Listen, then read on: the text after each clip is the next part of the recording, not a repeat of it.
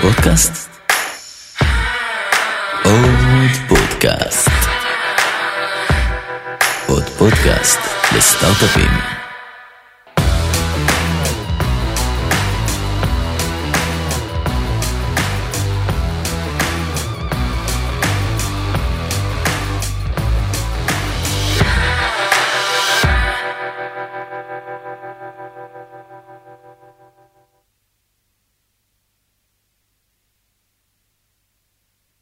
היי אבי, היי אדיר, מה נשמע?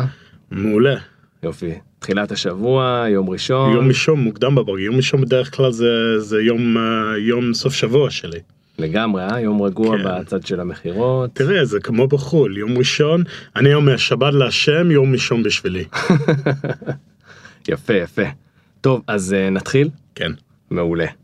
אז uh, אתם מאזינים לעוד פודקאסט למכירות. סדרה מקצועית של עוד פודקאסט לסטארט-אפים שמפגישה אתכם בצורה בלתי אמצעית עם מנהלי המכירות המובילים בישראל, אותם ריינמייקרס מאחורי סיפורי ההצלחה הגדולים. ובכל פרק אנחנו נביא את הסיפור האישי של אה, כל אחד מהם, סיפורי הקרבות מאחורי המספרים הגדולים של החברות המובילות בישראל, והכי חשוב, כלים וטיפים שתוכלו לממש מחר בבוקר. אז uh, אני אדיר ציברמן, ואיתי נמצא אבי ויזנברג, General Manager International Markets בחברת סימילר וובס, שעלה לארץ לפני אה, תשע שנים. תשע שנים. אה, ומאז אה, עוזר לחברות הסטארט-אפ המובילות בישראל לצמוח בקצבים מסחררים. מה שאבי יעשה פה הוא יספר לנו כמה סיפורי קרבות מסמרי שיער, ידבר איתנו על Enterprise Sales 101 ואיך נכון לגשת ולממש את זה כבר מחר בבוקר. אז רק לפני שנתחיל, תודה רבה לרייז על האירוח, לגלובס על הכותרת ולגיא וטומי שהביאוני עד הלום. אז פתיח ומתחילים. עוד פודקאסט? עוד פודקאסט. עוד פודקאסט לסטארט-אפים.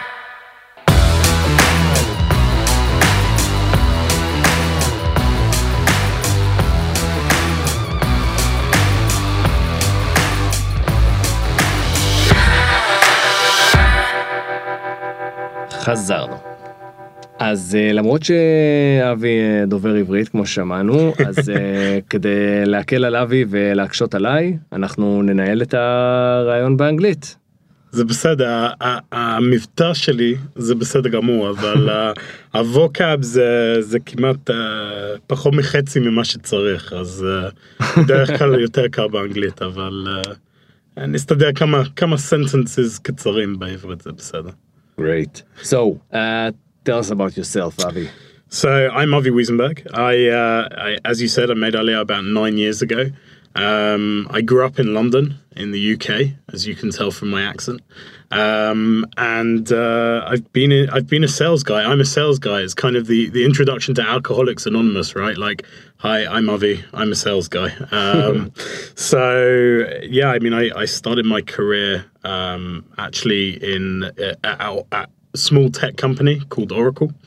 Um, and I started it in Dublin. Actually, it was a, it was an interesting story. I finished my degree uh, in business, wanted to get into high tech. Uh, I think you know subconsciously, but also proactively to come back to Israel. I fell in love with the country, and I wanted to come back here at some point, and understood that high tech was the right right industry to be in.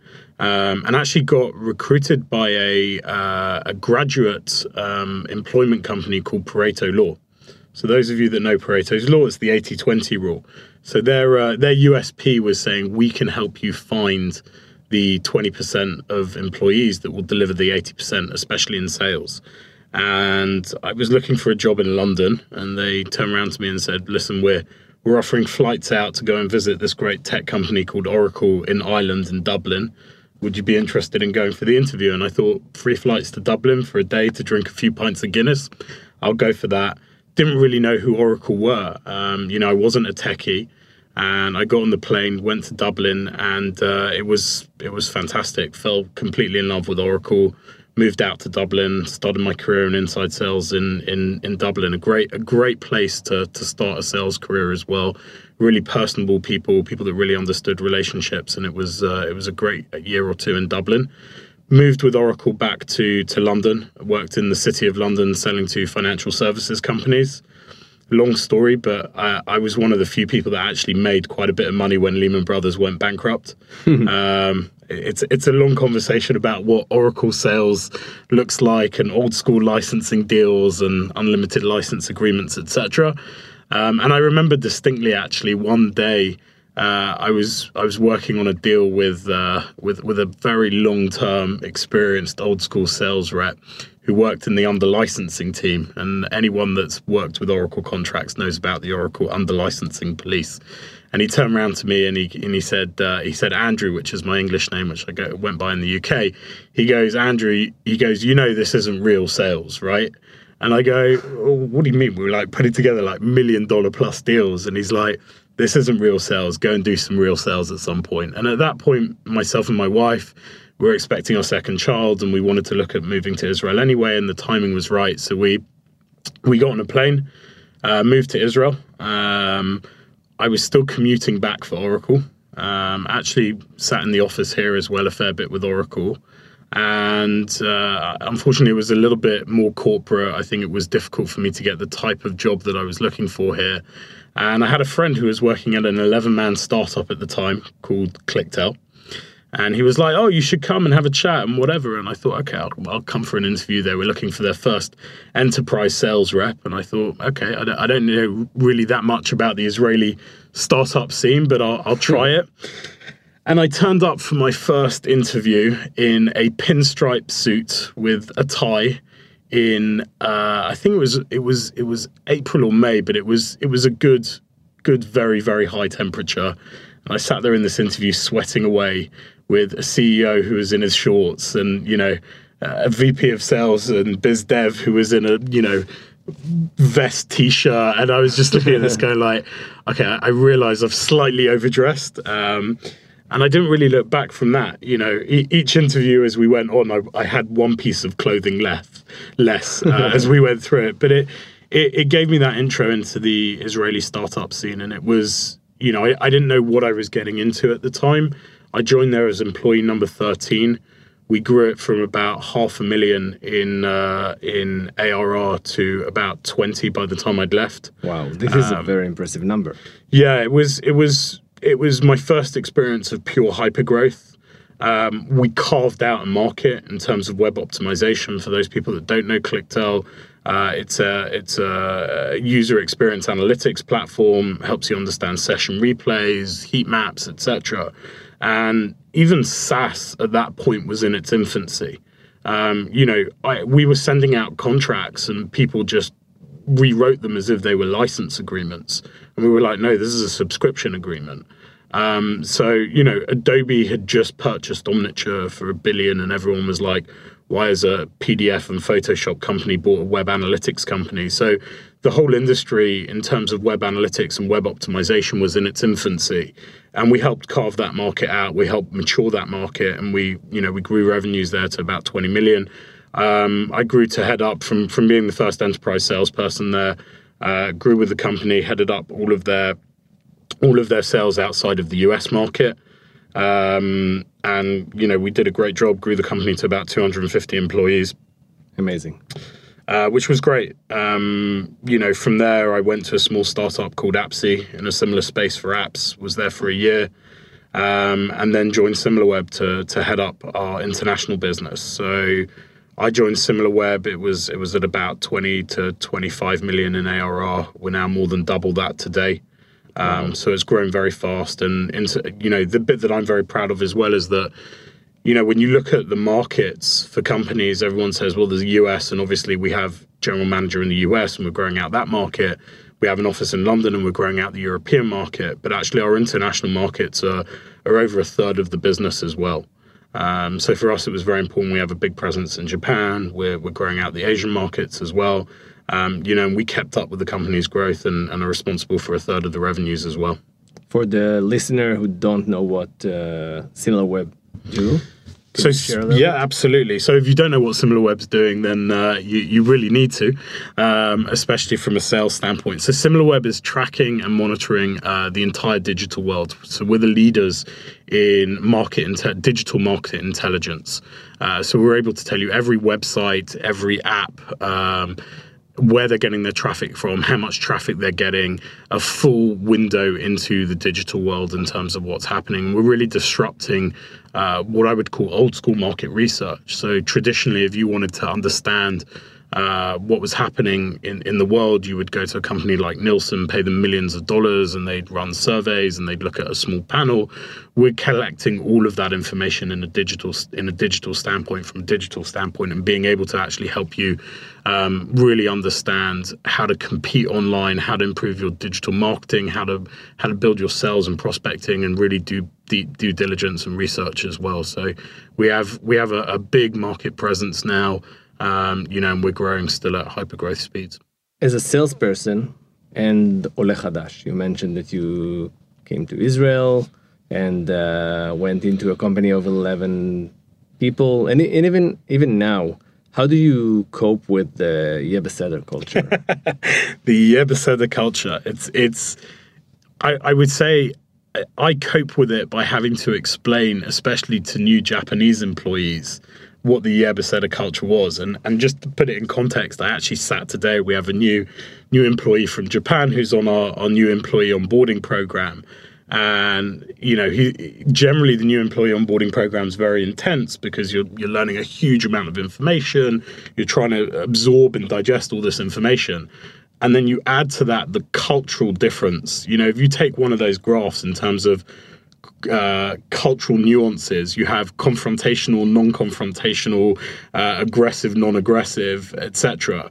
Israel and Japan are literally at the opposite ends of the spectrum on this. And I explained to him that, um, you know, generally in Israel, people, you know, in Japan, if a train runs early, there, there was big news in Japan last year.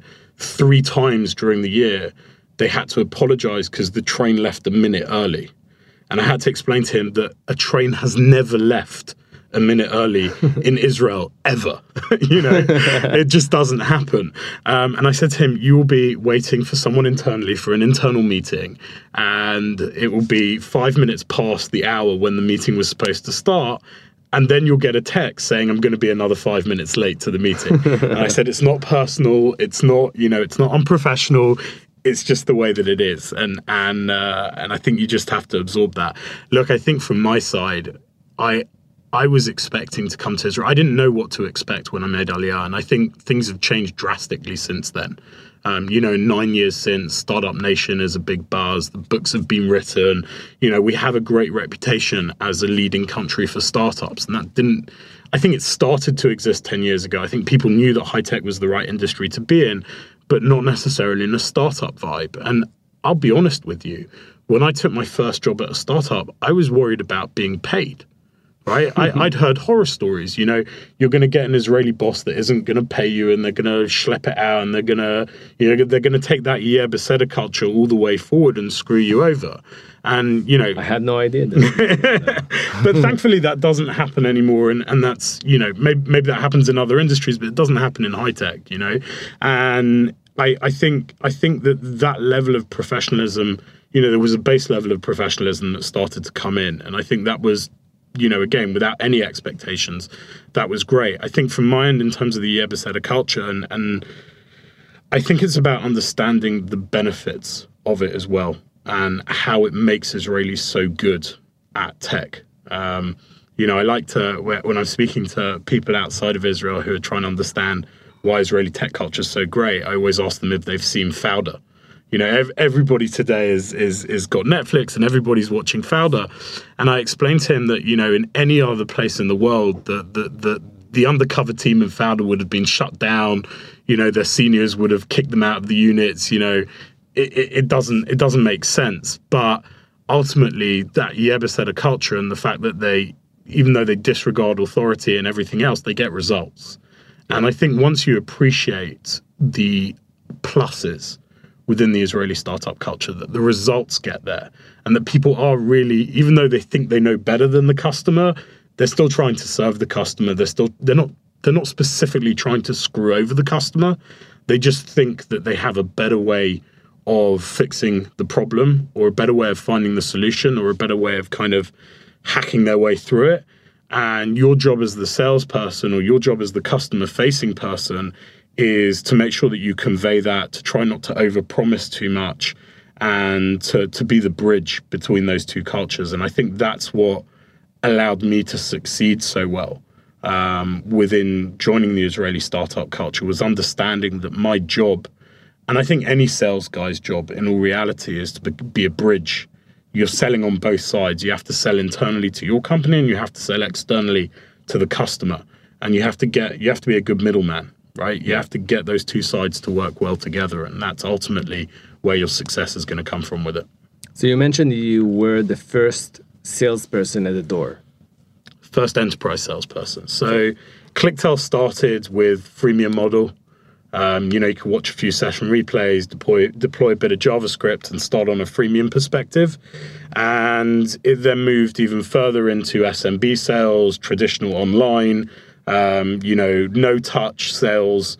Um, and then they knew that they had people that needed and wanted more and realized they could sell more. And that's when we moved into the enterprise space and starting to uh, starting to sell more to to people that needed more. So, what can you recommend to the first salesperson in any Israeli company out there? I think I think there's there's a few aspects to it. I think number one, you you need to uh, quickly get a grip on the industry, the value, and the product. And I think one of the challenges we have in Israeli tech is generally um, the sales till that point is going to have been done by founders. And Israeli founders, entrepreneurs are fantastic. They're brilliant product people. Um, but ultimately, they're product people. And they think that this product that they've built is so good that it sells itself and they don't really need salespeople. They're going to be overpaid. They're just, you know, they're just order taking on a brilliant product that I've already created. Um, and I think that sales guy has to has a very difficult job because they're going to be expected to massively increase sales or get new sales that weren't yet existing. Um, you know, generally a startup would have done a couple of deals here or has a pipeline and they think, well, I've just I put someone, you know, I could get an idiot to just focus on this, and sales are going to increase because I've built something amazing. And I think the sales guy has to make sure that they take a step back, understand the value from the customer's standpoint, make sure that the founders and the the early the early employees understand that you're moving from what I would call um, discovery you know, it's very easy to sit next to someone and go, So I'm building this. What do you think of this? Would you buy this? Do you like that? And actually moving to closing. And closing deals and discovering deals are two very, very different skill sets. Um, you know, which I talk about with sales development reps versus uh, versus uh, sales guys. But I think I think making sure that the company moves to that thought process of actually closing deals, not just discovering deals, of being able to understand the value to the end customer as well, and really where the product market fit um, is gonna is gonna be a very important skill set, and being agile enough to to understand what the right deal is for for for the company and for the customer as well. So feeling out, they're to have to be relatively agile which isn't easy as a sales guy because you can get a sales guy that comes in that goes, "All right, tell me how much you want to sell it for. Tell me who you want to sell, who you want me to sell it to, and give me my leads, a laptop, and a phone. Let's go." Right? That isn't necessarily going to work for your first sales guy in a startup. Your first sales guy in the startup is going to have to be agile enough to smell out what the right price is, to feel if you're too high or too low, to understand, you know, what the customer really needs, or there's a feature missing, or what it is that needs to be done to get this deal closed, and make sure that the company can actually deliver on that as well. Right. So, what do you think about the state of uh, sales in Israel in reference to to other country, talent, mentality? Um, I think, I think Israelis. Um, I think there's that two those two sides of the coin where sales I think sales in general globally isn't understood properly. Um, they don't. I, I'm not sure. I haven't. I haven't been to business school in a while, but I, but when I was at university, there was no, I- and I did a business degree. There was no module on sales, right? It, it wasn't respected as an academic subject. It, it, it's kind of viewed as this dark art, and I don't think Israelis are alone in very often viewing sales the same way people view, you know, the first thing you think of when you look at sales is, you know, some shady secondhand car sales guy, right? It's uh, or, or your your cousin Shlomi who sells Ahava in the mall in New York. He's a great sales guy, you know. Um, so eh, there's still there's still that perception that um, that sales is is very much um, is very much this. You know, it's just about getting someone to close the deal at any cost. It's very it's very kind of shisty. Um, I think it was very interesting. We had we had at the forum like we asked people, do you tell when someone asks you what you do? Do you say that you're in sales or do you say that you're in high tech? And everyone says they're in high tech because high tech is very well respected in Israel. It's you know it's it's the industry to be in. No one really wants to admit that they're a sales guy, and that comes from the way that it's perceived. And I don't think Israelis are alone in that. I think Israelis. I think elsewhere in the world, people understand that enterprise sales or solution sales or high end sales is number one, a very well paying and well respected industry.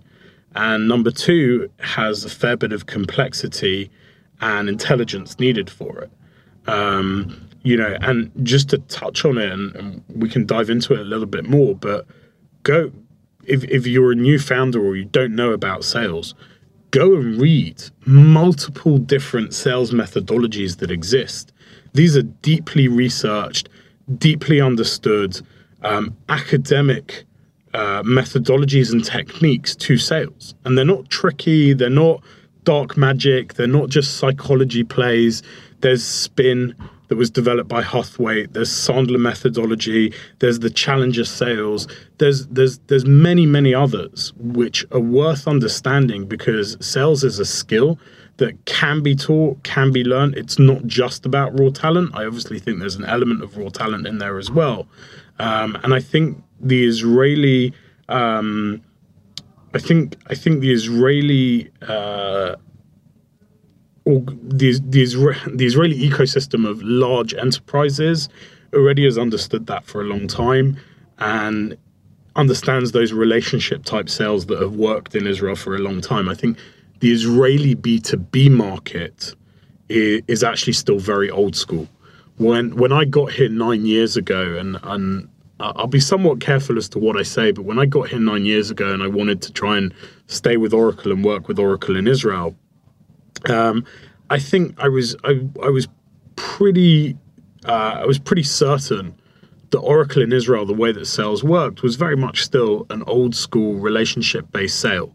You know, it was the guys that you were in the army with. It was, you know, it was understanding whether you can find the right person to help deliver the value. I think there was still a value based sale to it, but it was if you don't have the network that's going to deliver the value for Oracle to this customer, then you're going to struggle.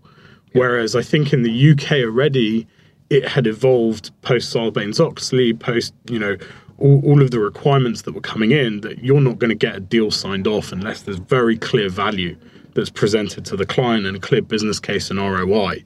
Um, I think Israel has started to evolve on that, and I think startups have understood that actually sales is more than just getting someone who speaks good English um, to get on the phone, um, and it's not just a transactional sale. You have to have someone that's that's good enough to understand the customer and present the value to them, and understand your internal workings as well. Very important point. So, uh, thanks for sharing your insight. Uh, thanks for sharing your very inspiring story. And uh, let's uh, move to our uh, topic enterprise sales. Mm-hmm. Great. So, what is your definition for uh, an enterprise sales? Like sales cycle, deal size? I think it depends on the company and it depends on on what you're selling. Um, I would define an enterprise sale more based on the type of sale that you're making, and I would, I think you can have sales to an enterprise, which are transactional sales, no touch sales. That can all be done. I think an enterprise sale can exist an enterprise sales cycle or an enterprise sale methodology can exist even when you're selling to a mid-market or small or smaller company. So, just to give you an example on that, you know, I, I, I think the second that you have to move from, hey, I like this, I want to buy it, here's my credit card, thank you, goodbye, that's a transactional sale.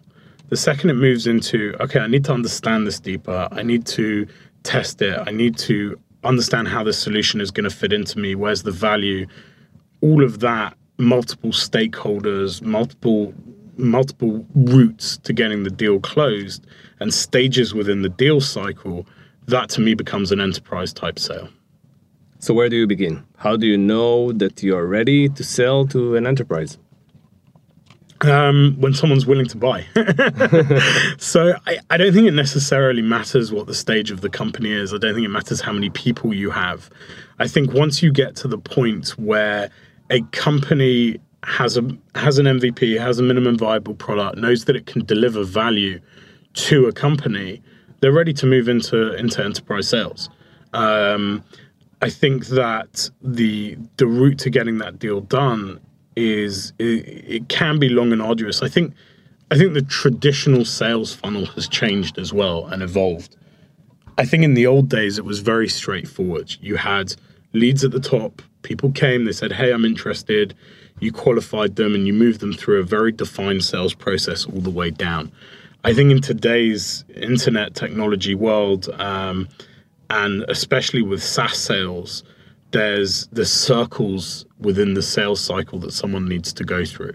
Whether that's awareness whether it's you know finding out more information going back proof of concept etc etc but i think ultimately for you to know that you're ready for an enterprise sale is that you have enterprise companies who are interested ready at the point of maturity that they want to develop through the sales cycle with you.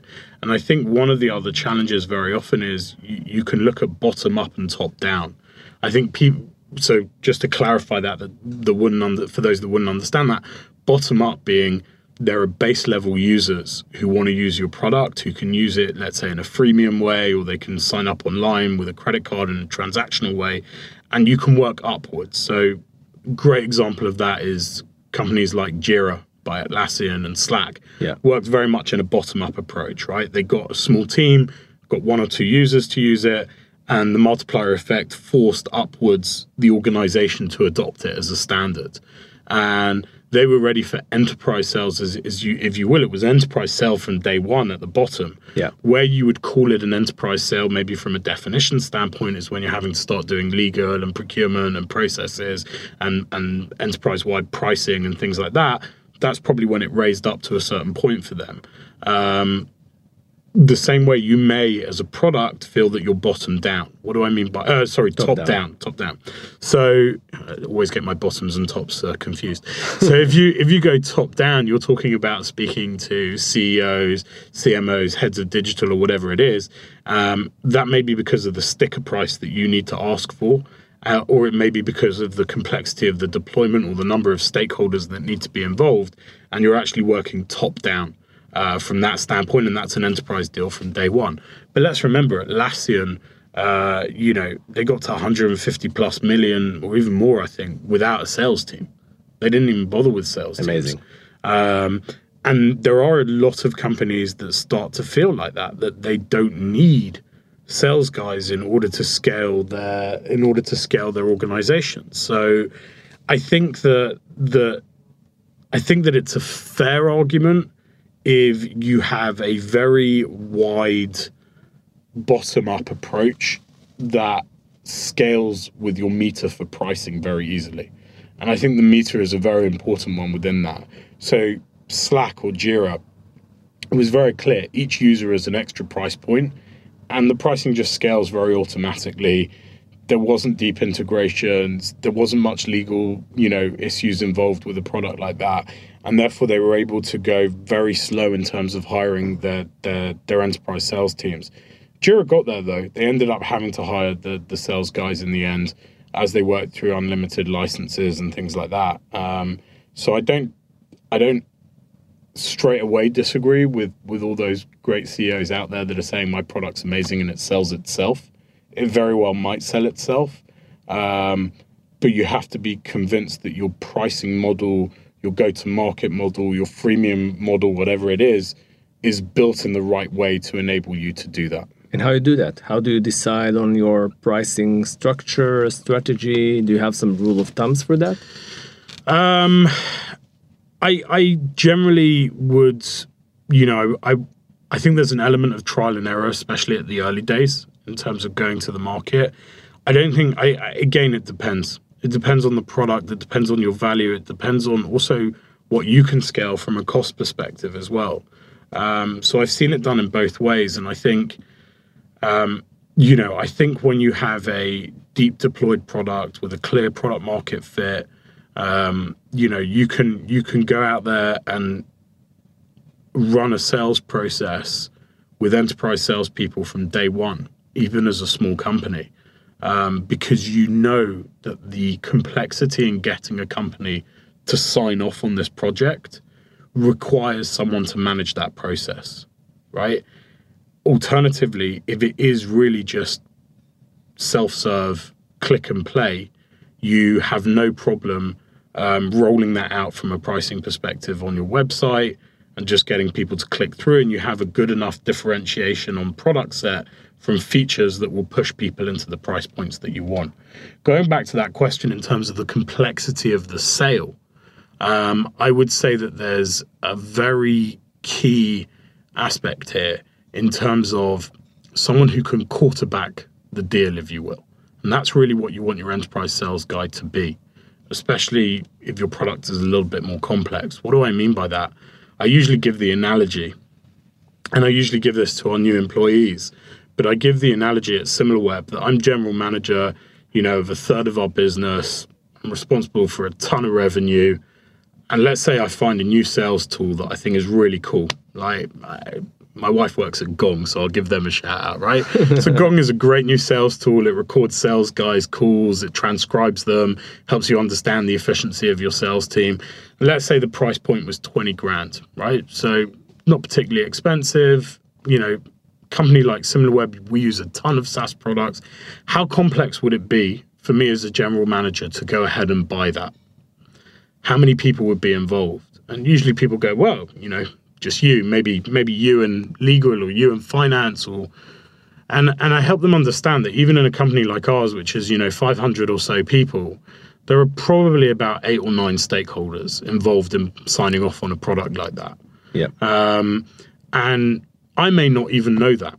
I may not have gone through, I may be new in my role, or I may just have never actually gone through the, the hassle of buying a product before internally. And the sales guy is there to help me understand how uh, to go about buying. You know, sales guys exists, uh, sales guys exist very often just to help people buy. Um, even if they want to buy, they may not know how to go through that process and how to get there you're going to want to bring the right technical people in. You're going to maybe want your, you, you know, you're going to want your your R and D to give commitments around support and things like that. And don't get me wrong, I think big companies as well understand now that if they're going to survive, they need to keep disrupting themselves. They need to keep evolving. And they understand that a lot of those new efficiencies are going to come from startups. And they they're getting much better than they were nine, ten years ago at working with smaller companies, um, both in terms of proof of concepting, understanding that stuff that's built in the cloud has the redundancies that they potentially need, um, and you know, and shouldn't screw up all of their core systems just by trying it. Um, that being said, you know, can you as a small company um, get in there and and start doing enterprise deals from day one? Um, yeah, I think you can. I think as long as you you don't necessarily present yourself as um, you know as a tiny startup who's just trying out this deal and isn't sure about yourselves, you know, people are willing to to to try stuff. Um, big companies are willing to try stuff, and if you present enough professionalism in that structure, I think you'll be fine. pilots is a is a huge topic of debate and uh, within within the enterprise sales community. I think most people agree that you you should pilot if you need to, especially with large enterprises or people that are trying out the product, especially when you don't have a good freemium structure or you can't find the right the right features to limit on freemium or time or whatever it is. Or if there's involved large deployment or value, freemium doesn't always work. You want to hold the customer's hand. But I think the key to, to piloting is twofold. Number one, always charge for it. Um, so you do want to make sure that you're charging the customer. There's two reasons for that. One is it's a qualification tool. Yeah. So if you come to someone and go, "Hey, would you like to try this out?" Ninety percent of people will go, "Yeah, why not?" It's like it's like the guy on the street holding, you know, the free samples of cheesecake, right? Yeah. I'm a b- big fan. Um, so you know, it's like, do, do you want to try this? Yeah, absolutely. Is it going to convince me to go into the shop and buy it? Ninety nine percent of the time, no. Um, so giving away something for free isn't necessarily going to help you qualify where you are. And even if it is a great POC and they absolutely love it, there may be legal issues that you can't get past. There may be budget issues that you can't get past. You may be speaking to someone that has absolutely no authority in the sales process, and you've actually got no control on when the timing's going to close. And I just gave you there what's called BANT, which is budget, authority, um, need, and timing. So there may be no need either. The person maybe didn't have any actual real need for your product. So you want to make sure that you've built a good qualification. Great way of qualifying it is to have everything uh, that pricing wise is ready for the sign off, that it rolls forward into a full deal. And I would go even further with it and say you want very clear KPIs. So that's fine. I'm going to give you a proof of concept. What does success look like? what does success look like for you? I know what it looks like for me. It looks like a signed PO, and this is how much that PO is going to be for. What does it look like for you? What are you expecting to see? What you, why are we even doing the POC? What is it that you're not sure about? If you've done a good enough sales process till then, why are we even doing a POC? You can get into two types of POC. You can have a technical POC, in that I just want to see that it's not going to break anything else in my system and that it actually works. Or there's a value based POC, which is and those are much more scary, by the way, right? Because that's very subjective. It's, is this going to give me the value that I was expecting? And that's where you want to start looking at KPIs. That's where you want to start looking at what does success really look like. And then you have to start talking about how long you would do the POC for as well.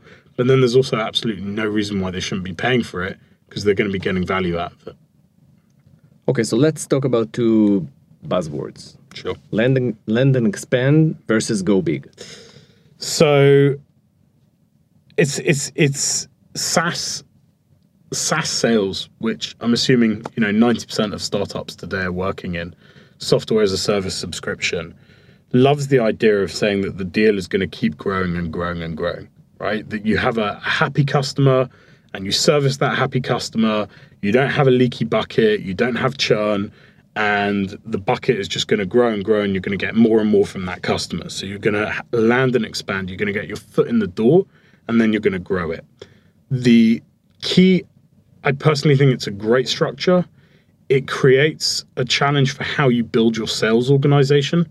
So and this is once you get to a slightly bigger stage as to whether your customer success organization does the expand or whether your original sales guy does the expand. And and there's multiple ways to skin a cat on that and, and how to build that.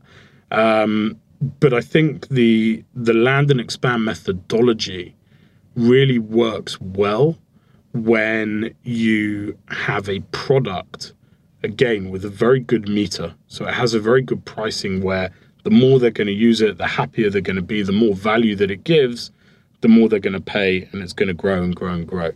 Um, go big the land and expand also by the way helps you from a sales standpoint because your sale has a shorter sales cycle has a lower level of budget sign off and you can get your foot in the door.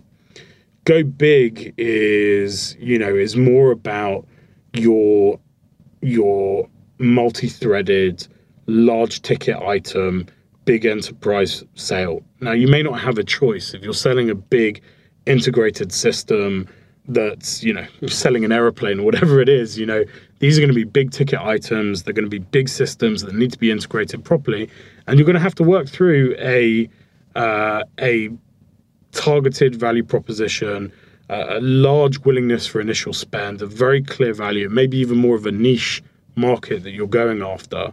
And there's there's you know there's a high barrier to entry in a lot of these. I think that most people will agree that that your your growth is going to be in that land and expand structure. Um, I think that there are still companies where you may want to land big, and I think there's a good middle ground in there as well. The biggest downside to land and expand is, I think, a similar downsize downside to freemium models, where you become perceived as a product that doesn't cost a lot. And you have a double edged sword.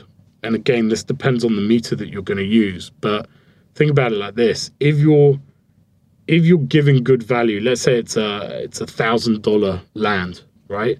So you land at a thousand dollars in an account and you're giving them the full product, the full suite, everything, and it just it's brilliant. It's amazing why on earth would I buy any more from you? It's great. Yeah. You gave me everything I needed at a thousand dollars. Thank you. Right? It works. It's great. I'm happy with it. I'm done. Yeah. Not only that, you're perceived as no, this product, a, a Dear Zimmerman's product, cost a thousand dollars. That's where you play. That's your spot. It's very difficult to get someone who's used to spending a thousand dollars on a product to suddenly start paying you ten thousand or a hundred thousand or a million dollars for a product because that product now is perceived as costing $1,000. On the flip side, if you don't give enough value because you're you're limiting the feature set at that thousand dollars, no one's ever going to pay you any more because it's like, well, it, it's it's crap. Like it's useless. Like why would I pay ten thousand dollars, but I'm not getting enough value out of the one thousand dollar product? So you got a very you've got to be very very good at balancing the feature set and the meter that's going to get you up into the big prices that you want to charge for your product. Or you may decide that your TAM is huge and you're very happy just charging $1,000 to everybody.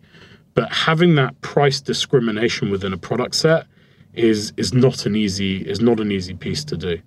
Uh, and it's very often something that that makes companies decide whether their target market is SMB or whether their target market is enterprise or whether their target market is super enterprise.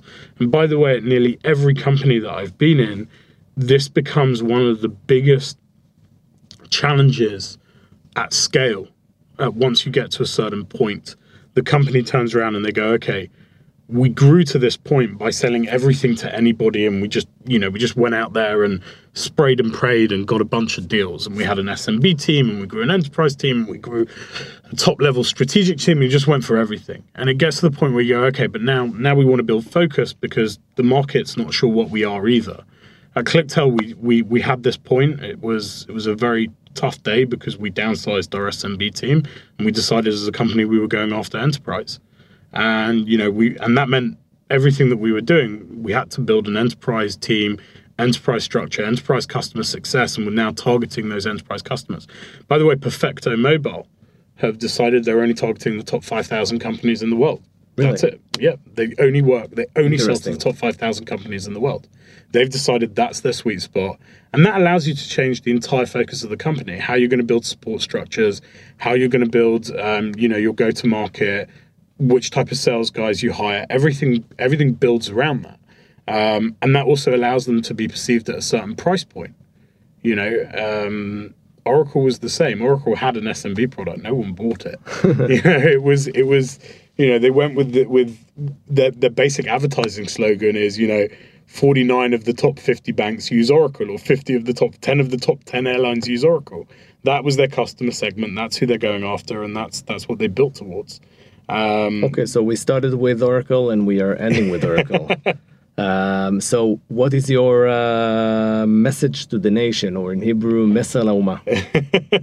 um, I think I think the key, you know, the key thing I I want to see in the Israeli startup and, and high tech ecosystem is uh, a mature approach that sales is not just uh, is not just getting someone who can take orders for you. That there that that it on the one hand it's not rocket science, right? It's not this scary black dark magic that that can't be learned and can't be understood, and you just have to hire some brilliant sales guy. Um, but at the same time, it's it's it needs to be done professionally. It needs to be done in a structured manner. That there are are skills and tools that you can learn, um, and that you can't just rely on the product either. Um, that sales is is is a function that you need to build just as importantly as your R and just as importantly as your, as your marketing and your product and everything else that you're building within your company, um, and has to be, you know. And I think it's a difficult one because I would like to say, and I I grew up, if you will, in a company that was completely sales driven. Oracle is one of the most sales driven organizations that's out there. And it's always been a struggle coming into Israeli companies where sales is not seen, you know, I'd like to think that everybody in the company services sales because we service the customers, Yeah. right? It doesn't always work like that. Um, and I think I think sales is maturing now that we understand that we're part of the bigger team. That's and everybody is servicing the customer, but at the same time, uh, I think it's important that that everyone understands as well that sales is not just that afterthought team. It's it's a tough skill set, and we at the end of the day we are revenue. We are facing your customers, and we're working together to to maximize the the best growth potential for the company. So, I think I think that's a very long messer, but it's uh, you know it's it's it's it's that um, that sales is something which is is fundamental and important to the success of your companies and needs to be done in the right way. אבי, thank you for coming, תודה רבה שבאת, אין בעיה, תודה. היה כיף כיף. גדול. מעולה, תודה. יאללה ביי.